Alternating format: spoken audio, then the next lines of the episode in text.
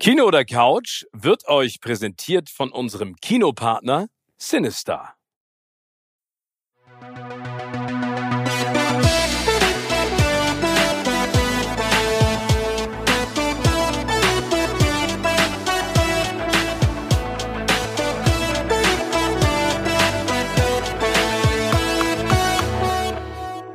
Herzlich willkommen zu einer neuen Ausgabe von Kino oder Couch. Mir gegenüber ein wenig verschlafen. Das stimmt gar nicht. Ich ramme die Augen, weil, ja. du, weil du, du bist schon wieder so auf so, Temperatur. Nee, du hast so dicke Glüsen. Du hast irgendwie, als wenn Glüsen? du. Ja, so dicke, Glüsen? dicke Glüsen, so dicke Augen. Ich dachte, dicke Glüten, sagst du. Das kannst du ja gar nicht die sehen. da aus. vielleicht, die Dicke vielleicht Glüsen. auch, aber das kann ich nicht beantworten. Dicke Glüsen habe ich. Das stimmt nicht, aber, aber trotzdem danke dir. Ich freue mich auch, dich zu sehen nach diesem langen Osterwochenende. Wo ich freue mich schon wieder gar nicht. Hoffentlich geht die Zeit schnell rum, die nächsten 45 Minuten. Wirklich, ja. Nein, Das hat mich das ganze Wochenende beschäftigt, Was? dass wir uns heute treffen. aber im Positiven. So. Also das Schweigen ist extrem negativ zu deuten, wenn ich das mal ganz ehrlich so sagen darf. Ich glaube, das Nein, natürlich habe ich mich genauso. sehr darauf gefreut mit dir. Ja, wir haben uns lange nicht Wir gesehen. haben uns lange nicht gesehen und es gibt ja auch einiges zu besprechen auch im Genau. Bereich Kino und Serien. Was hast du denn geguckt? Warst du im Kino? Warst du auf der Couch? Ich war auf der Couch und ähm, ich bin ja in meinem hohen Alter mittlerweile ein großer Fan auch der Kabel 1 Filmnächte. Also Nummer 1 zeigen sie Bud Spencer und Terence Hill. Das ist ja immer wieder großartig. Und ich habe bei den Ostervorbereitungen reingeseppt in School of Rock aus dem Jahre 2003 und hab so ein bisschen parallel geguckt, äh, konnte mich nicht so richtig konzentrieren, hab dann aber ge gemerkt, dass ich ihn richtig geil finde, den Film. Und habe ihn mir danach nochmal komplett angeguckt. Und ähm, also ich meine, ich kann es ja kurz mal sagen, es geht ähm, äh, um Jack Black, der spielt einen, einen äh, jungen Mann, der nennt sich Dewey Finn. Und der wird aus seiner Rockband, weil er sich selber für so einen genialen Rockstar hält, rausgeschmissen. Und im Prinzip auch aus seiner Wohnung ähm, und äh, bewirbt sich dann als Lehrer an einer Grundschule und gibt vor, er hätte die geilste Ausbildung aller Zeiten. Aber was er eigentlich will, ist äh, Geld verdienen zwischendurch, um seiner Liebe zur Rockmusik zu frönen. Und fängt dann aber an, die Grundschulkinder im Rockunterricht zu äh, unterrichten. Und formt aus denen eine Band, mit der er dann antritt beim Battle of the Bands. Weil er will allen zeigen, die ihn vorher ausgelacht haben, dass er so ein geiler Rocksänger ist, so ein geiler Rockstar. Äh, ganz im Ernst. Also Nummer eins, also de, der Name von, von ähm, Jack Black ist schon geil, Dewey Finn. Sein Kollege und Freund und Bandkollege und Mitbewohner heißt Ned Schniebli. Den Namen liebe ich. Ned Schniebli, dargestellt von Mike White. Dann ist Joan Cusack dabei, die spielt äh, die Schulleiterin äh, und so ein paar andere. Aber die, dieser Film macht einfach so viel Freude, wenn ich das sagen darf, weil Jack Black und vor allen Dingen, wenn man am Ende, also wenn's wenn's das Ende und dann gibt's ja die Rolling Titles und dann siehst du nochmal, wie Jack Black improvisiert in seiner eigenen School of Rock. Er macht dann ja so eine School of Rock, macht er dann auf, eine Schule nach der Schule, wo man lernt äh, zu rocken und Rockstar zu werden. Und ey, wie der da vier oder fünf Minuten lang improvisiert und Quatsch macht, das ist so geil. Und ich liebe Jack Black. Der Film ist einfach auch ein Beispiel der- oder zeigt so deutlich seine große Leidenschaft. Die große Leidenschaft des Jack Black ist die Rockmusik. Ja, genau. Also Ich meine, Tenacious D ist eine Band. ist seine Band und ich glaube auch, das hat er auch ein paar Mal äh, angedeutet in Interviews, er wäre eigentlich viel lieber Rockstar geworden als, als Schauspieler. Aber äh, vom Äußeren, er hat jetzt nicht so die, die, die Rockstar-Vibes, muss man ganz ehrlich sagen. Nee, aber da, ich würde gerne ganz kurz mal von diesem einen Film auf die Filme von Jack Black zu sprechen können, äh, zu kommen, äh, weil es gibt einen Film, den ich noch geiler finde als School of Rock und das ist äh, ähm, Nacho Libre, Der Wrestler-Film. wo er den Wrestler spielt. Also das basiert auf einer wahren Geschichte. Und ich kann mich über den so beeiern, auch in Jumanji. Ich finde den so großartig. Ähm, und es gibt so, so großartige YouTube-Videos auch mit ihm, mit Will Ferrell zum Beispiel, äh, bei den Oscars, wo sie rauskommen auf die Bühne und dann ähm, beide so sagen, ja, wussten sie eigentlich, dass der Song, der immer gespielt wird, wenn die Dankesreden zu lange dauern, eigentlich auch Lyrics hat. Also da, da kommt auch ein Gesang dazu und dann fangen sie an zu, äh, zu singen. Ey, es ist so unfassbar gut. Und ich habe ihn jetzt schon ein paar Mal getroffen, auch bei den Jumanji-Premieren in Berlin. Und dann bin ich am Ende wie so ein Groupie zu ihm gegangen und habe gesagt, hey Jack Black, I love you. Also, ich habe gesagt, ich finde, du bist der witzigste Mann auf der Welt. Hat er mich so angeguckt und meinte so, oh, thank you. Thank you, Stephen. That's so kind of you. Und ich war echt so, ich war so starstruck. Ich meine, mit fast 50 gestehe ich ihm, wie geil ich ihn finde. Aber ich habe diesen Film mir angeguckt und hatte einfach direkt wieder gute Laune, weil ich kann mich über diesen Typen nur beeiern weil er die große Gabe hat, über sich selbst einfach auch zu lachen und sich selbst überhaupt auch nicht ernst zu nehmen. Und das ist das ja nicht nur, dass der in den Filmen lustig ist, sondern wenn man auch so äh, privat oder interviewtechnisch mit dem Zeit verbringt, man ist die ganze Zeit nur am Lachen, weil der Typ sich selbst äh, immer, äh, ja, selbst auf die Schippe nimmt, über sich selbst so herrlich lachen kann. Und das ist ja leider was, was in der großen, weiten Promi-Welt wie wissen es, selten gesät ist, die Gabe, ähm, beiseite zu treten und auch mal mit dem Augenzwinkern auf sich selbst zu gucken. Ja, das äh, stimmt. Also, und ich glaube, das ist da das Schöne. Ne? Nummer eins, dieses Augenzwinkernde, diese Selbstironie, aber auch diesen Spaß, den er in den Rollen hat.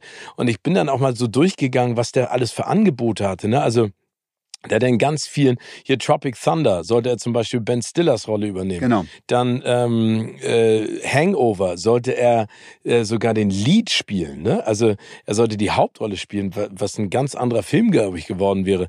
Aber ähm, ich finde ihn einfach so großartig. Und wenn man dann hier Kung Fu Panda äh, spricht er ja auch Po, ne? Also äh, Happe Kerkling macht das ja im Deutschen. Die haben ja auch ganz viel äh, von der von der Comedy des anderen. Also ich fand es einfach toll und deswegen habe ich diesen Film genossen und war auf der Couch und habe mich dahin gefläzt. Aber was hast du gemacht? Ich war auch auf der Couch. Ah, sehr gut. Ja, man muss jetzt auch sagen, dass momentan im Kino, ich weiß nicht, wie es dir geht, nicht so richtig viel Sachen starten gerade, die mich jetzt so brennen interessieren. Also R haben wir ja drüber gesprochen. R haben wir drüber gesprochen. Mhm. Ja, aber ansonsten und deshalb habe ich mich auf die Couch gesetzt und habe mir die neue Kiefer Sutherland Serie angeguckt. Rabbit Hole, das, was du ja letztes Mal schon angekündigt War hast. auf meiner und Watchlist. gelohnt? Oh. Bedingt. Warum? Sie geht gut los und dann überfordert sie mich. Jetzt kommst du wieder, du bist schnell überfordert. Ja, das stimmt. Nein, wollte ich nicht sagen. Ich wollte sagen. Ich habe es an deinem Blick schon gesehen. Nein, ich wollte sagen, du bist für mich einer der intelligentesten Menschen in diesem Raum. Ich kenne. Ich habe dich auch so lieb. Nein. Ich hab nee, aber sag mal, aber warum überfordert? Ich meine, das geht mir ja manchmal auch so, dann guckst du eine Serie und denkst so, blub, ich habe kein Wort verstanden, was da los war. Und so, ja, und das ist bei dieser Serie ist es wirklich, wirklich extrem. Also je länger sie läuft, desto schwieriger wird es dabei zu bleiben. Du kannst auch nicht nebenbei irgendwie Ostergeschenke einpacken oder irgendwie was anderes machen, sondern du musst dich wirklich darauf konzentrieren, weil du sonst bestimmte Parts verpasst und dann bist du auf einmal völlig raus. Vielleicht einmal ganz kurz für alle, die die Serie nicht gucken, äh, noch nicht gesehen haben. Und vielleicht auch nicht gucken. Und auch nicht gucken wollen. Ah, ich glaube, wie gesagt, also guckt durchaus mal rein, irgendwie der, Läuft bei Paramount Plus, heißt Rabbit Hole. Kiefer Sutherland spielt, ja, er ist so, er ist ein Meister der Täuschung. Er ist, ähm, er ist im Bereich der Wirtschaftsspionage unterwegs und hat ein Team, mit dem er Firmen, also er, er, er täuscht Sachen vor, lässt Firmen schlecht aussehen, ähm, er streut Fake News, er produziert Videos oder Fotos, die gestellt sind und dann ähm, ja die CEOs von Firmen im schlechten Licht dastehen oh. lassen, ähm, dadurch Aktienkurse beeinflusst, äh, also beeinflusst durch Aktienkurse. Das ist so sein ähm, sein Metier ist halt ja mit mit Fake News zu arbeiten und äh, so in die Wirtschaft, in Wirtschaftskreisläufe einzugreifen. So okay. dafür da wird er äh, mit seinem Team ähm, dafür ähm, gebucht, ähm, diese diese Deals ähm, oder diese Aufträge zu absolvieren.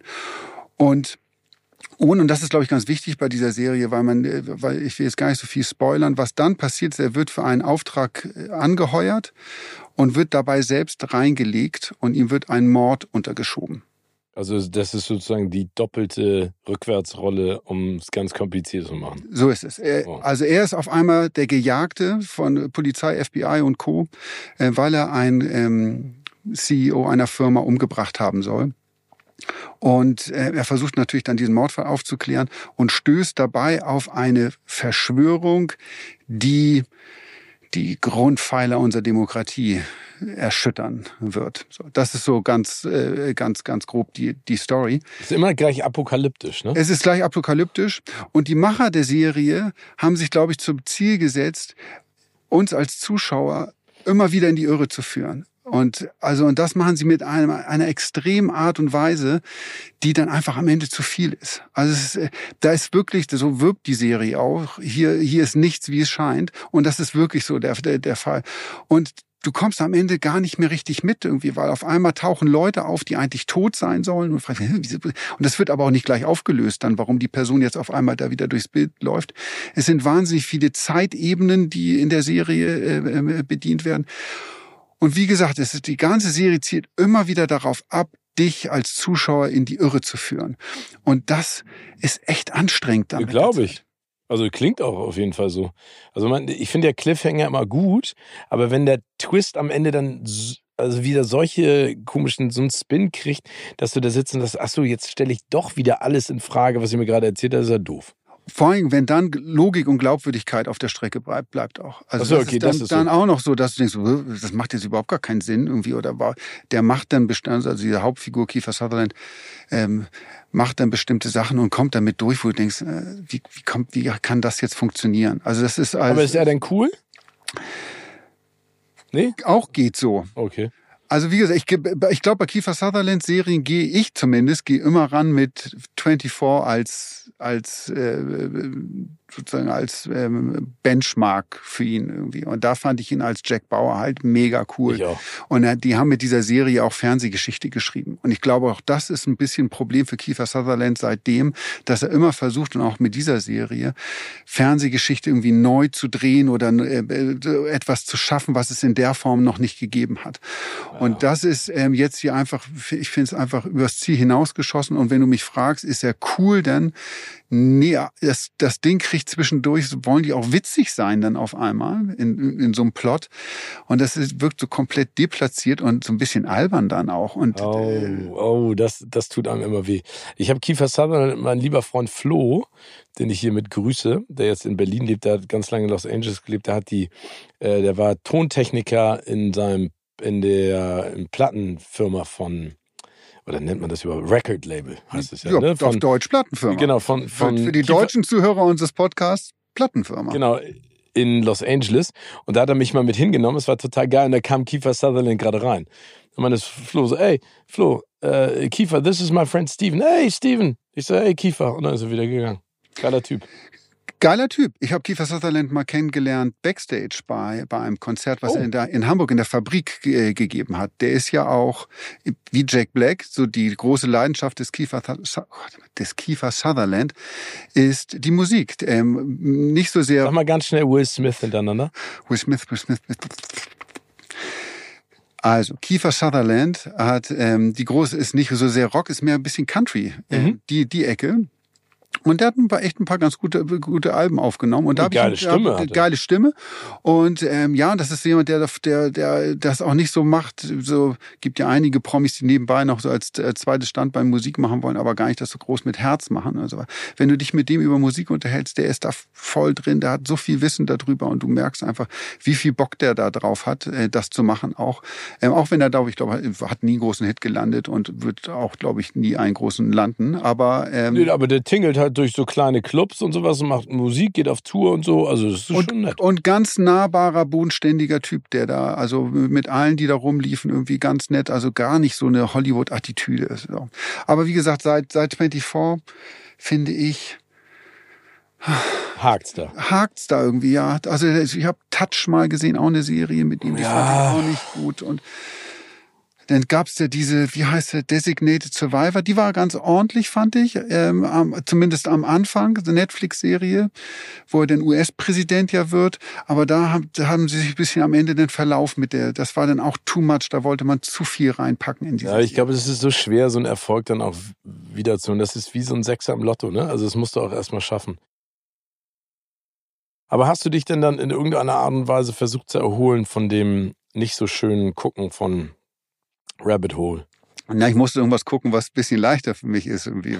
ja, und was war das? Verständlicher. Wo man auch zwischendurch vielleicht mal aussteigen kann und nebenbei andere Sachen machen kann.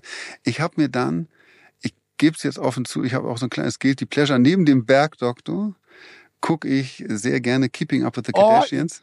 Ich kann das verstehen. Ich, hab, ich gucke da auch. Das Geile ist, ich weiß gar nicht, wie viele Staffeln es gibt, 35 mittlerweile.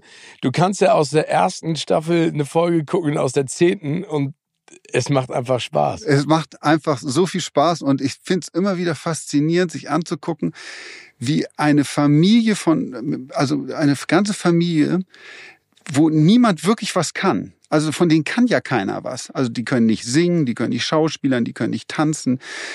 Irgendwie können die eigentlich nichts, aber alle durch die Bank so brutal erfolgreich sind und äh, so viel Geld scheffeln, Finde ich, finde ich ganz faszinierend. Und ich weiß gar nicht, ob ich dir das jemals erzählt habe, ähm, als ich das erste Mal Kim Kardashian persönlich kennengelernt habe. Oh, wie lange ist das her? Das war Anfang der 2000er. Schon sehr, sehr lange. Aber da war sie ja noch gar nichts. Da war sie noch gar nichts. Ich war damals in New York und ähm, mich hatte eingeladen, ihn in seinem Büro zu besuchen, Richard Spencer. Der war damals Chefredakteur der amerikanischen InTouch. Für alle, die das Heft nicht kennen, brutales Boulevardmagazin, was ähm, über ja das Leid und die Dramen im Leben der Promis berichtet. Und Richard Spencer hatte mich eingeladen, ihn mal in seinem Büro zu besuchen. Und das war nicht in New York, sondern es lag außerhalb in New Jersey, in Inglewood, New Jersey.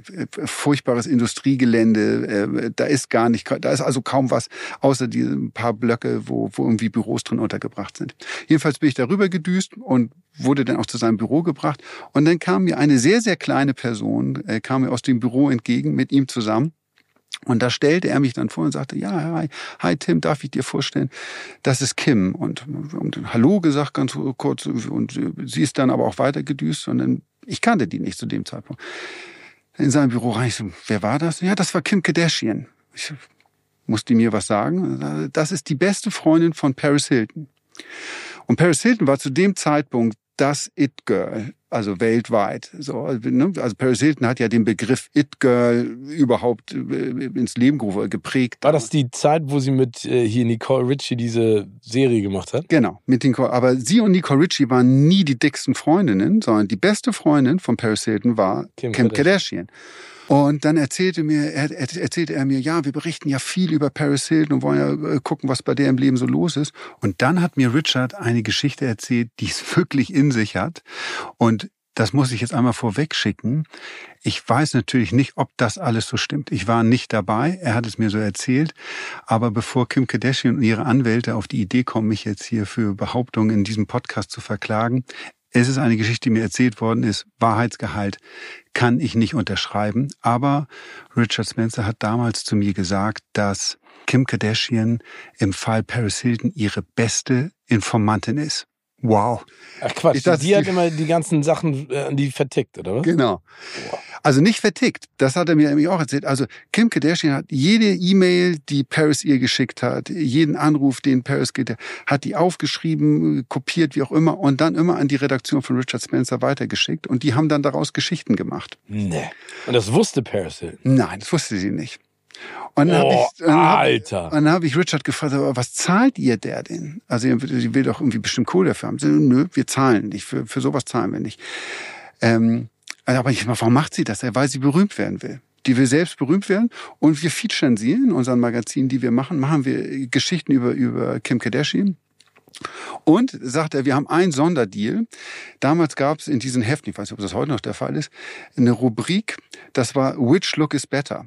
Wenn zwei Promi-Damen dasselbe Kleid anhaben, ja, ja, was ab und zu ja vorkommt, dass die denselben Designer tragen, dann hat die InTouch damals immer gemacht, welches, welcher Promi besser aussah in dem Kleid. Das war dann immer Kim. Und das war der Deal, dass wenn Kim in dieser Kategorie auftaucht, sie immer gewinnt. Das hatte sie mit denen vertraglich äh, vereinbart. Also nur um das festzuhalten, das heißt, sie hat die Infos ihrer besten Freundin einfach weitergegeben an die InTouch. Sind die denn noch befreundet? Paris Nein, mittlerweile. Ich glaube, das ist so eine so eine so eine äh, kleine Hassliebe, nee, Hassliebe ist nicht der richtige Ausdruck. Ab und zu sehen die sich mal und dann machen die so gute Miene zu bösem Spiel, aber da sind ja ganz viele äh, böse Worte und Sachen auch passiert in der Zwischenzeit. Paris Hilton hat mal über, über Kim Kardashian gesagt, ihr Hintern sieht aus wie äh, ein Haufen Feta-Käse in einem Müllbeutel. Oh, das ist ja. Oh ja, aber gut. Also, ich finde, daraus kann man schließen, dass sie sich nicht unbedingt mehr grün sind. Nicht unbedingt mehr grün, nee, äh, genau. aber wo sind wir denn jetzt bei Keeping Up with the Kardashians? Also, ich ah, habe das ist einmal, völlig, das ist nein, völlig. Nein, aber ich habe, Entschuldige, wenn ich die unterbreche. Ja. Ich habe eine Folge gesehen, es war so geil, da haben sie einen Kindergeburtstag gefeiert von einem, ich weiß nicht von welchem Kind. Und das war völlig absurd. Also die Villa alleine, in der die diese Party gemacht haben, was habe ich in meinem Leben noch nicht. So als wenn dir jemand sagt, mal mal dein Traumhaus an der Klippe mit Strand oder sowas. Und dann hatten sie, nee, nee, genau, und dann sollten die Kinder, das war so geil, äh, wollten dann in dem Pool schwimmen und dann haben sie extra ein Bot, also so ein Lifeguard angeheuert und das war halt so ein 20-jähriger Baywatch-Typ, ne? Also durchtrainiert und sehr gut. Also es war so ein Abercrombie und Fitch-Typ, ne? Genau. Die früher immer vor den Läden standen und ein Parfum versprüht haben. Und dann ging zwischen den ganzen Schwestern das ab, so, ey, warum sieht er so gut aus? Und die ganzen Männer saßen daneben, die pöbelten dann. Dann war die Mutter da, die auch irgendwas dazu sagt. Und die ganze Folge ging dann am Ende nur um diesen Lifeguard, obwohl es eigentlich um den Geburtstag gehen sollte. Und ich saß davor und war fasziniert. Es ist wirklich wie ein, ein, ein Autounfall, den du zugucken kannst. So ist es. Und diese Dynamik innerhalb der Familie, also auch wo die, die treffen sich dann zum Sonntagskaffee irgendwie und dann haben, aber innerhalb von, von Sekunden ist ein Familienstreit am, am und, und in einer Härte, wie die da teilweise sich auch bepöbeln, ist ganz erstaunlich. Man muss natürlich dazu sagen, ist auch gestaged. Ja, mal vorsichtig, was da alles echt ist. Die Mutter ist, finde ich, das, das größte Phänomen an dem ganzen Ding. Chris Jenner, die äh, für mich die Personifizierung der Eislaufkunst, Eiskunstlaufmutter, so sagt man, ja. Eiskunstlaufmutter ist, die alle, und das ist ja erstaunlich, die hat ja alle ihre Kinder medial positioniert. Die sind ja alle brutal erfolgreich, in, also zumindest, zumindest in diesem Social Media Bereich. Also es ist ja nicht nur Kim Kardashian, dann ist eine Kendall Jenner da, eine Kylie Jenner, Chloe, alle mit K. Ähm, und alle, alle super erfolgreich und das ist, hat alles was mit dieser Mutter zu tun, die die Fäden da im Hintergrund zieht, die die alle in die richtige Richtung pusht, was zum Beispiel auch viele Leute, ähm, glaube ich, gar nicht wissen die Frage mal, warum, womit ist Kim Kardashian eigentlich denn wirklich berühmt geworden? Das ist ja nicht mit diesem Intouch-Stil äh, äh, der Fall gewesen, sondern sie ist berühmt geworden, weil ein privates ein privater Porno von ihr und ihrem damaligen Freund Ray J. Per Zufall. Per Zufall rausgegangen ist. Per Zufall. Die Mutter hat das an die Presse rausgegeben. Das musst du dir mal reinhauen. Die Mutter gibt ein Porno ihrer Tochter an die Medien, ähm, um die dort zu positionieren. Das ist, was die alles gemacht haben. Die haben Hochzeiten erfunden. Also es ist eine so, so abgedrehte Familie. Und ähm, wie gesagt, ich habe beruflich ab und zu mit denen zu tun. Ähm, und dementsprechend ist, ist ich fühle mich, so, wenn ich das so ein bisschen so, als wenn ich mit zur Familie mittlerweile schon dazugehöre, weil ich die über, über Jahre Tim immer Kardashian. Tim Kard Kim und Tim Kardashian. Das passt. Vielleicht adoptieren sie mich nochmal. Nee, das Und dann sitze ich auch in so einer. Haben die ja nichts von. Das stimmt wiederum leider. Obwohl doch. Du würdest da richtig Spaß in die Bude bringen. Das wäre cool. Dann könnte ich immer zu den Partys eingeladen werden. Und dann würde man im Fernsehen, wie ich den Podcast. Nee, egal. Ähm, aber vielleicht eine Sache noch zu Kim Kardashian. Ähm, und das zeigt irgendwie, wie, ich glaube immer, viele Leute nehmen die ja nicht ernst, weil die nichts kann. Das ist ja auch einfach so. Aber man muss da schon Respekt vor haben ja. so erfolgreich zu werden, sich so gut selbst zu vermarkten. Also äh, ich glaube, das kann man auch irgendwie nicht lernen. Ich, man fragt sich ja ab und zu, warum bestimmte Sachen denn da auch so funktionieren. Aber wie gesagt, bei all denen irgendwie äh, das so gut funktioniert. Aber die neueste Meldung ist jetzt, dass Kim Kardashian in der, glaube ich, zwölften Staffel von äh, American Horror Story mitspielen wird. Jetzt geht's in Ungeschminkt. Die, jetzt geht's in die Schauspielerei. Ungeschminkt. American Horror Story. Die sitzen ja teilweise in dieser Sendung Keeping Up the Kardashians. Dann hast du sie, wenn sie so interviewt werden, da sind die dann mega aufge, aufgebrezelt und geschminkt und denkst, oh Gott, die sehen so künstlich aus. Dann hast du aber auch wieder bestimmte Szenen, wo sie dann irgendwie morgens aufstehen und am Frühstückstisch sitzen und dann ungeschminkt, wo du denkst, wow, dass die sich jetzt so zeigen. Also, weil das ist, sind Welten zwischen dem Geschminkten und dem Ungeschminkten. Wie heißt die Kinder nochmal von ihr? North, South, East und West? North, Saint, und Alle mit Kanye. Alle mit Kanye. Nee, wie heißt nee, der? Nee, doch, Yee heißt der. Ja, Yi heißt der jetzt. Aber der ist ja raus. Der ist ja, Ja, den, haben sie, haben sie ja rausgeschmissen. So. Und dann gibt's ja Ki- die andere hier, Kylie Jenner, die, die Halbschwester. Und die ist ja mit Travis Scott. Und die hat mit dem Sohn, oder hat zwei Kinder. Der Sohn hieß Wolf oder Wolf. Und den nennen sie jetzt aber um, weil sie festgestellt haben, dass das doch nicht so ein geiler Name ist. Aber ich weiß nicht, wie der neue Name ist. Jetzt heißt er Tiger. Serie der Woche. Ich würde gerne auf etwas eingehen, was mich so, was mir so eine Freude bereitet. Die neue Staffel von Last One Laughing, die ist so geil. Also Nummer eins leide ich mit Joko die ganze Zeit mit, ne, weil ich bin ja selber sehr anfällig, wenn Joko anfängt zu lachen, lache ich ja auch meistens in unserer Show. Und ich weiß, dass der einfach für ganz viele Sachen zu begeistern ist. Aber da war in der neuesten Folge ein so geiler Auftritt. Dann gibt's ja immer, der Gong wird geschlagen und dann taucht jemand auf. Also so und so die Zusammenstellung ist super. Kurt Krümer ist auch, ey, Ja, der ist einfach der ist super. eine Maschine. Der, der, vor dem habe ich, hätte ich auch so eine Angst, wenn ich in dieser, in dieser Show mitmachen müsste. Auf jeden Fall tauchen dann auf der Bühne auf einmal Anke Engelke und Bastian Pastewka auf, als dieses Schlagerpaar und singen ein Lied, zweieinhalb Minuten. Nur die, allein die Verkleidung von Anke und auch die von Bastian, diese Bewegung und wie die dann singen, ne, mit den falschen Szenen, Ey, das ist so unfassbar. Und ich finde, das macht so einen Spaß, weil es ja überhaupt nicht gescriptet ist. Logischerweise gibt's immer diese gescripteten Auftritte zwischendurch. Aber auch Bully macht das herrlich, ne? Als, als so Master of Disaster, der dann, dann reinkommt und sich selber das Lachen nicht verkneifen kann. Und dann irgendwie sagt, ey, was müssen wir in der Zeitlupe angucken? Und dann auch eine Cordula Stratmann sagt so, ey, da hab ich gerade meinen Körper verlassen, weil ich dachte eigentlich, ich habe nicht gelacht, aber ich habe gelacht. Also die kleinste Mundbewegung. Und wenn du das selber mal versuchst, ne, also nicht lachen, also aushalten, nicht lachen, das ist schon der Hammer. Und das macht so einen Bock, sich das anzugucken. Also kann ich jedem nur empfehlen. Äh, Es wird immer besser. Also die erste Staffel war auch schon super mit Teddy und so. Aber das ist richtig geil. Ja, ich finde, ich bin, bin auch ein großer Fan äh, von, von der Sendung. Ich habe die neue Staffel habe ich noch nicht geguckt, weil das für mich auch so ein Ding ist, da, da das will ich so in einem Rutsch durchgucken. Ja? Da muss man, ja, da muss man sich ein bisschen die Zeit nehmen irgendwie, um, um dann dabei zu bleiben. Ja, aber es, ich finde es ja schön. Das ist so, so, so nette Kost. Was ist nicht eine Stunde lang oder sowas, sondern es ist, ich glaube, 30, 45 Minuten maximal. Aber du sitzt und da guckst du einfach weg, weil du auf diese Details achtest. Du achtest ja auf dich selber, wann fängst du an zu lachen. Du achtest drauf, wann fängt einer von denen an zu lachen. Was passiert als nächstes? Was sind die Tricks? Geil. Nein, und es ist halt einfach auch die Einfachheit. Also es ist ein einfaches, ganz klares Konzept. So, und ich glaube, da sind wir dann wieder bei Rabbit Hole oder anderen Sachen, die fürs TV äh, äh, und produziert werden, die dann einfach zu verkopft sind. Ja. Und, und das äh, Last One Laughing ist halt ein, ein schönes Beispiel dafür, wie hey, auch mit mit simplen simplen ähm, Konzepten irgendwie, aber starken Charakteren irgendwie. Einfache äh, Idee. Genau. Ist genauso wie Wer wird Millionär, ne? Ist ja auch so erfolgreich, weil es einfach ganz klar ist, in welche Richtung das Ganze geht. Aber es soll dann immer mehr, mehr, mehr, mehr werden. Ähm, ja, Funktioniert nicht. funktioniert nicht. Nee, ich habe zum Beispiel auch, äh, hatte ich auch in meiner Watchlist ganz kurz nur Luther the Fallen Sun gesehen.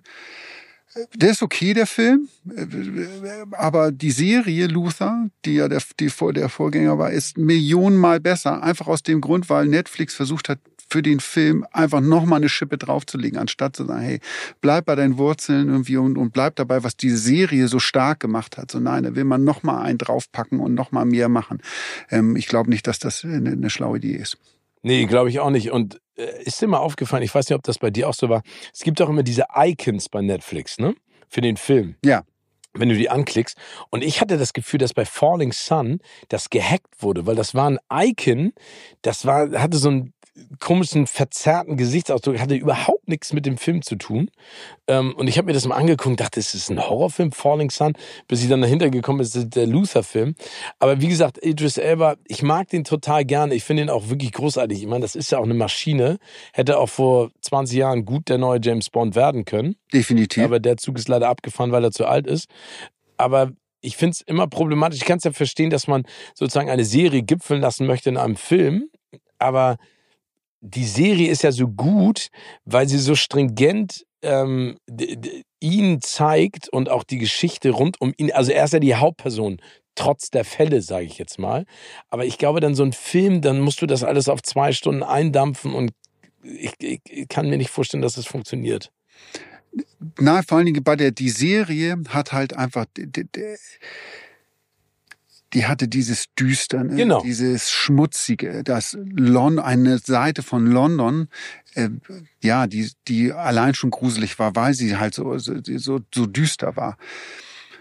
Und jetzt spielt's teilweise in Norwegen. Sie, also es ist so, es Jetzt wird so ein internationaler, äh, keine Ahnung, Agentenfilm. so ist es. Du Und hast das ist das wirklich Problem, brauchst du ja nicht. zwischenzeitlich das Gefühl, irgendwie so, hey, soll jetzt John Luther auf einmal ein bisschen so ein James Bond Verschnitt werden, irgendwie, weil er da irgendwie, also, Weil sie keine Idee haben, Ja. Anstatt, anstatt es einfach so basic zu halten. genau.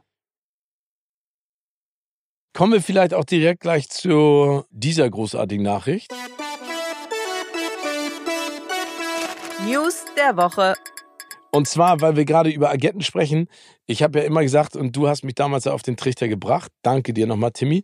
Äh, Tim hat mir nämlich das erste Buch von Jack Reacher damals gegeben und das ich verschlungen habe. Seitdem habe ich alle gelesen, die es gibt. Also Autor Lee Child, Ja. die Hauptfigur Jack Reacher. Genau, und Jack Reacher ist ein ehemaliger amerikanischer Militärpolizist, der mit nichts als einer Zahnbürste, ein bisschen Bargeld ähm, und ich glaube seinem Ausweis durch Amerika hindurchzieht. So ein bisschen Lonesome Cowboy-mäßig nicht genau weiß, wohin er will. Manchmal hat er eine Idee, dann fährt er mit dem Bus und dann steigt er immer irgendwo aus oder wird rausgeholt und äh, kommt dann immer in einer amerikanischen Kleinstadt, das ist ja eigentlich auch das Geile daran, ähm, äh, trifft er auf einen Fall oder muss einen Mordfall lösen oder einen anderen Fall. Es gibt übrigens ein Buch, das spielt auch in Hamburg zum Teil. Das ist leider nicht so gut. Ähm, aber es gab zwei Filme ähm, mit Tom Cruise, die sehr gut waren, aber damals hat die Fanbase so ein bisschen rumgepöbelt, weil Jack Reacher in den Büchern halt 1,98 Meter groß ist, 150 Kilo pure Muskeln. Ne? Ich hätte ja immer gesagt, Hugh Jackman wäre der perfekte Typ für ihn gewesen. In, in der Form von Wolverine. Genau. Ich habe immer jemand wie Jason Statham da vielleicht eher gesehen. Ja, aber äh, der muss so groß sein, so eine, so eine, so eine Erscheinung. Ja. Das, und das war halt so lächerlich dann mit Tom Cruise. Wobei man fairerweise wirklich sagen muss, dass die beiden Jack Reacher-Filme Super. mit Tom Cruise echt gut sind. Finde ich auch. Die sind von den Action-Szenen und der ganzen Storyhandlung, äh, sind die wirklich gut gemacht.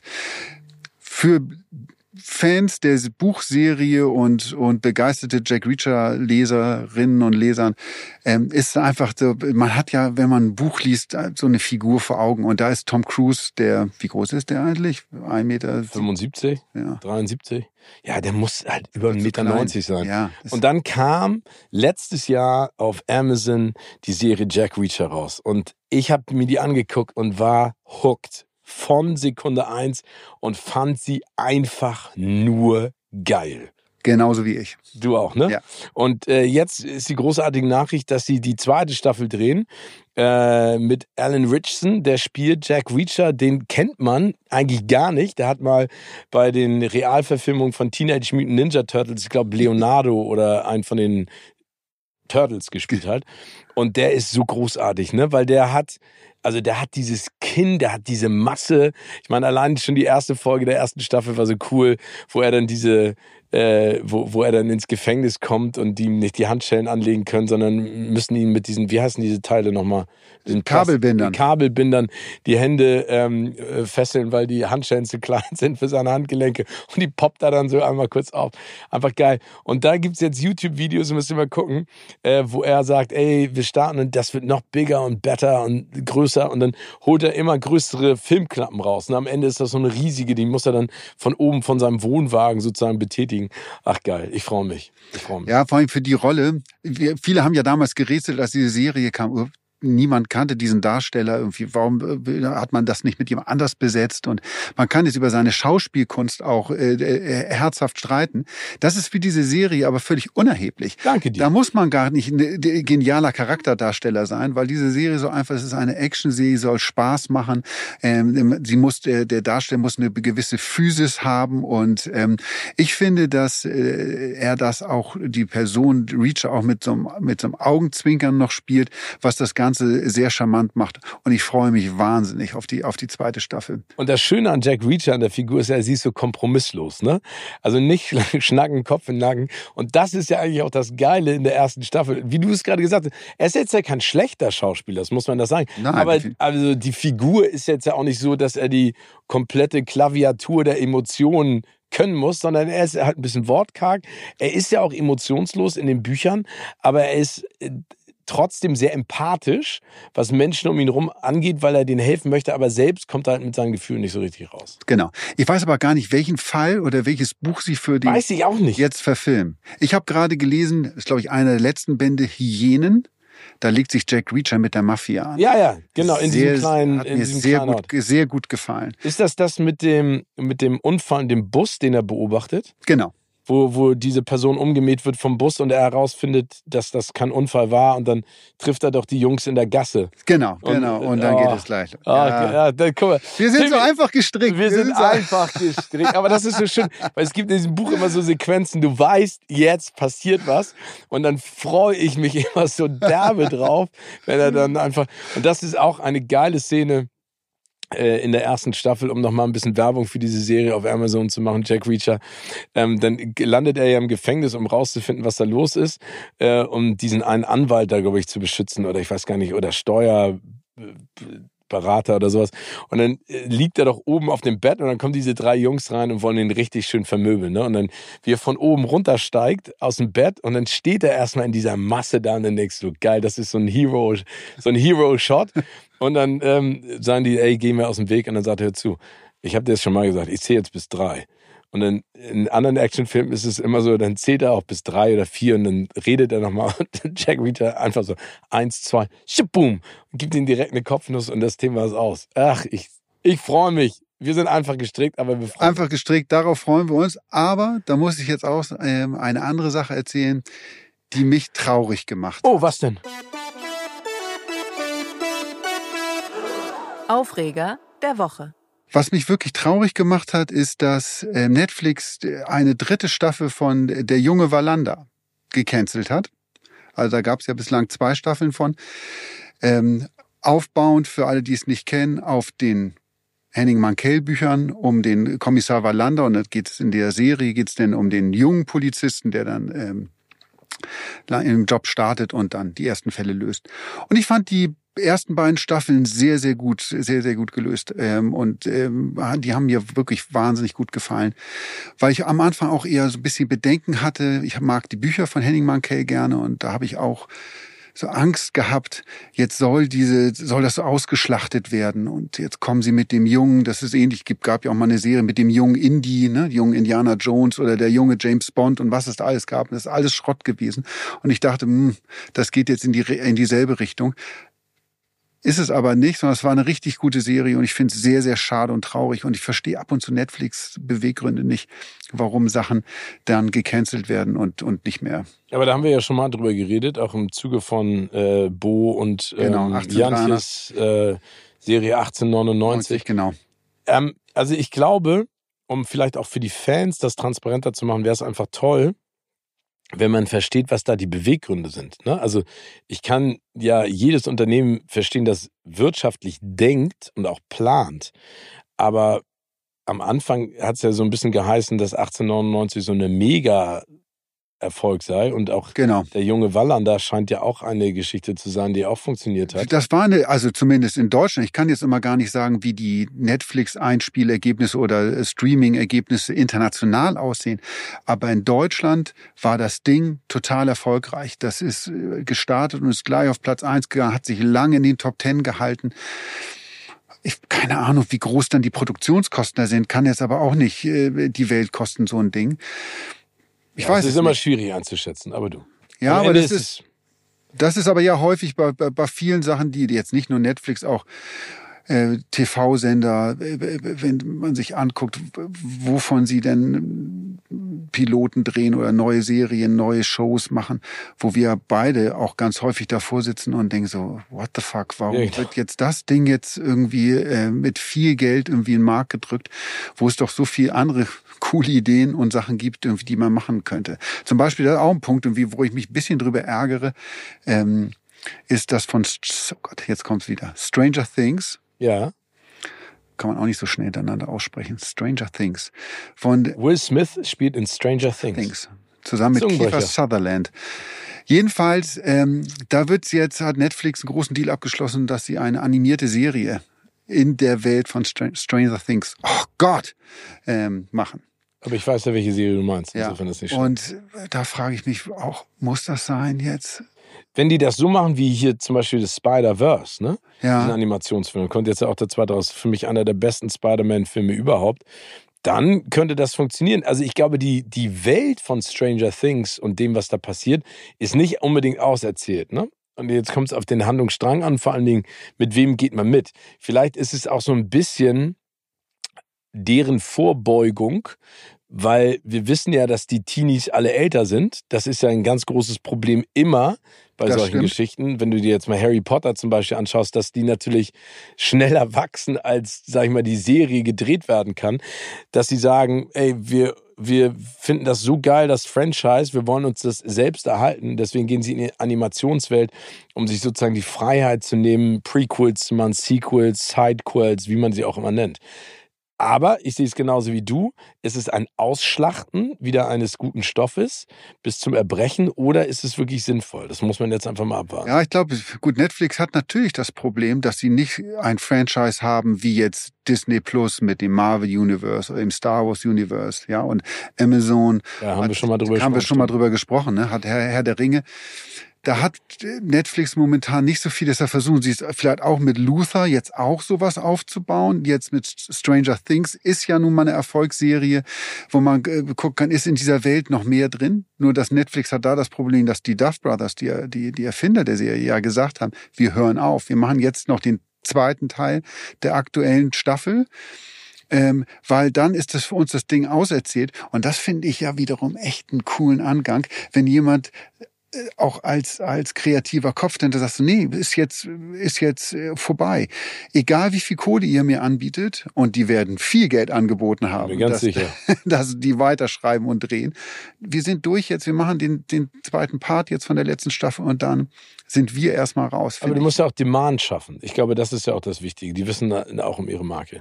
Aber sag mir mal, was steht denn bei dir jetzt auf der Watchlist als nächstes? Also, ich will unbedingt ins Kino gehen äh, und mir angucken, startet jetzt die drei Musketiere. Die, die drei Musketiere D'Artagnan ist der genaue. Oh. Ein französischer Film mit unter anderem Vincent Cassel in, der, in einer der Den liebe ich. Hauptrollen. Liebe ich nämlich auch. Lahain ist großartig und hier Oh. der andere, wie heißt der nochmal? Ähm, äh, ich wollte sagen, der mit dem Wolf tanzt. Weißt du, wo dieses Monster in den.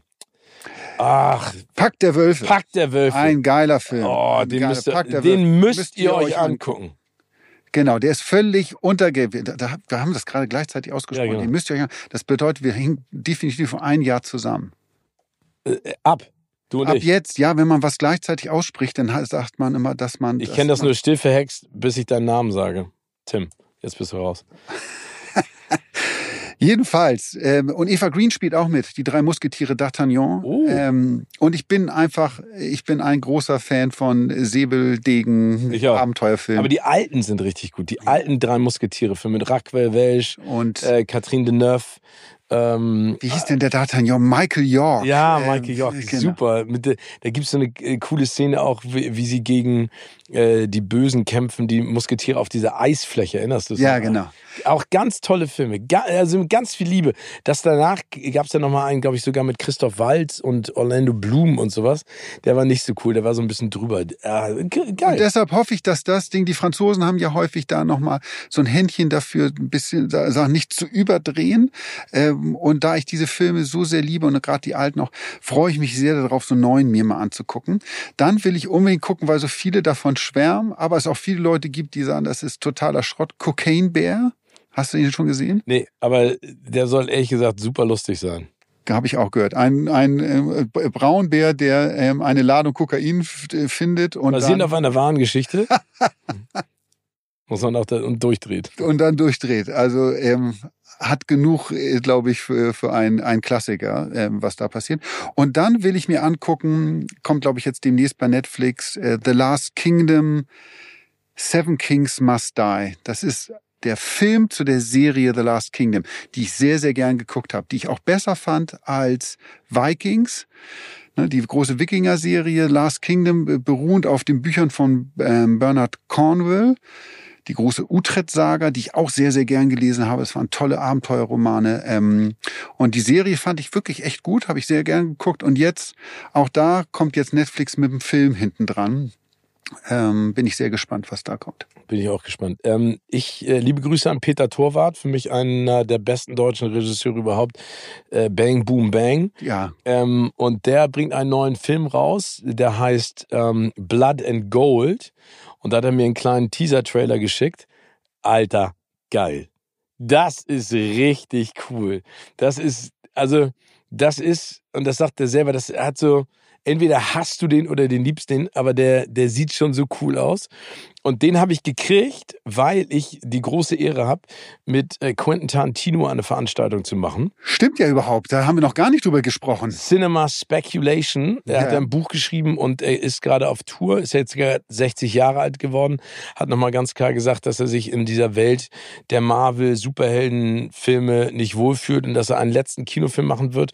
Und dann schreibt er vielleicht eine Serie oder schreibt Bücher. Und ähm, ich mache mit ihm zusammen eine Veranstaltung in Berlin. Berlin. Äh, da sprechen wir eine Stunde, eine Stunde 20 über das, was ihn so umtreibt. Und er liest dann nochmal aus seinem Buch vor. Darauf bereite ich mich nochmal vor, so ein bisschen auch sein cinematografisches ähm, Schaffen nochmal anzugucken und auch die Filme und sowas. Das ist schon geil. Ich habe vom Management, das ist auch ganz spannend, äh, so ganz viele Filmausschnitte zugeschickt gekriegt, die man in die Show einbauen könnte. Und da sind so geile Sachen dabei. Und ich weiß auch schon genau, wie er darauf eingeht. Ähm, zum Beispiel American Graffiti. Äh, ein Ausschnitt, äh, Taxi Driver ein Ausschnitt, dann ein Film mit Tommy Lee Jones ein Ausschnitt, dann hier die Clint Eastwood-Reihe Dirty Harry ist dabei, äh, wo, wo man sieht, was ihn auch so beeinflusst hat. Ne? Und das ist wirklich spannend, wenn man sich nochmal auch vor Augen hält, wie er Situationen kreiert. Also er hat ja keine Angst davon, das finde ich so spannend, auch Szenen stehen zu lassen. Also er ballert das ja nicht voll, er benutzt ja so und so überhaupt keine Special Effects, sondern nur Real Effects. Und ähm, diese Szenenausschnitte zeigen einfach, wie du mit Musik und einer bestimmten Art von Kameraführung so Suspense auch kreieren kannst, die so entstehen. Ne? Diese Antizipation, über die wir auch gesprochen haben, bei Jack Reacher zum Beispiel, dass du weißt, er kommt in eine Situation und es passiert irgendwas, aber du weißt nicht genau, wie was passiert. Ähm, genau, und deswegen hatte Peter mir den Ausschnitt geschickt, damit ich den äh, Quentin mal zeige. Weil, Ja. weil, weil Peter sagt, dass er glaubt, dass Quentin ihn gut findet. Und Peter, an dieser Stelle, ich versuch's, ne? Ich wollte es nur sagen. Ich bin da dran, aber ich weiß nicht, ob das klappt. Aber ähm, Gibt's denn von Tarantinos Management irgendwelche Vorgaben auch irgendwie für so einen Abend? Das ist ja, also du darfst jetzt nicht über XY sprechen oder. nee, also ich habe den ja letztes Jahr schon gehabt beim OMR-Festival. Das war total nett. Ja. Ähm, es war richtig cool, mit dem zu sprechen. Der hat auch eine ganz klare Meinung. Ich glaube, die Bedingung ist, und das finde ich auch spannend, dass alle, die diese Veranstaltung besuchen, ihre Handys abgeben. Oh, sehr gut. alle, sehr, sehr gut. alle einschließen und alle wegpacken. Also das darf nicht mitgefilmt werden. Nein, äh, und die Leute sollen auch beim Gespräch dabei sein und nicht nebenbei irgendwie Instagram gucken oder irgendwelche. Genau, Posts. und er genießt das auch. Er Ja. sagt auch, dass ihm das wichtig ist, dass die, Leu die Leute auf, auf das, was er da erzählt, ähm, konzentrieren und ihm zuhören. Und das finde ich auch gut, dass, es, dass das nicht nach draußen geht. Ich glaube, du redest auch viel freier, wenn du weißt, dass nicht alles dann irgendwo landet und irgendwo weiter gezeigt wird.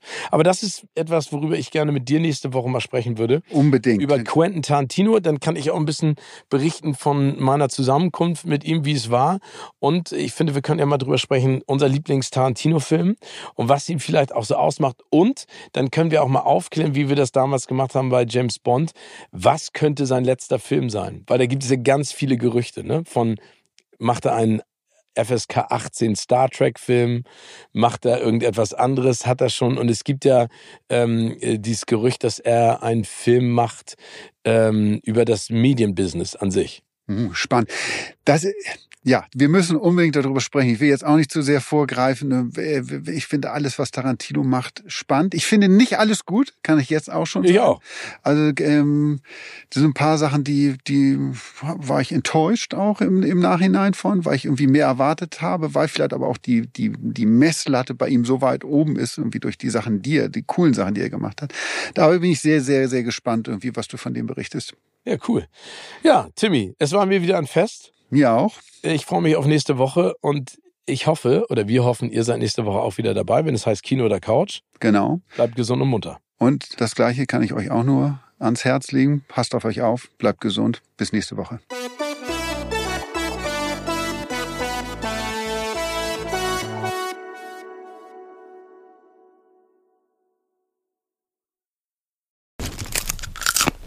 Kino oder Couch wurde euch präsentiert von unserem Kinopartner Sinistar.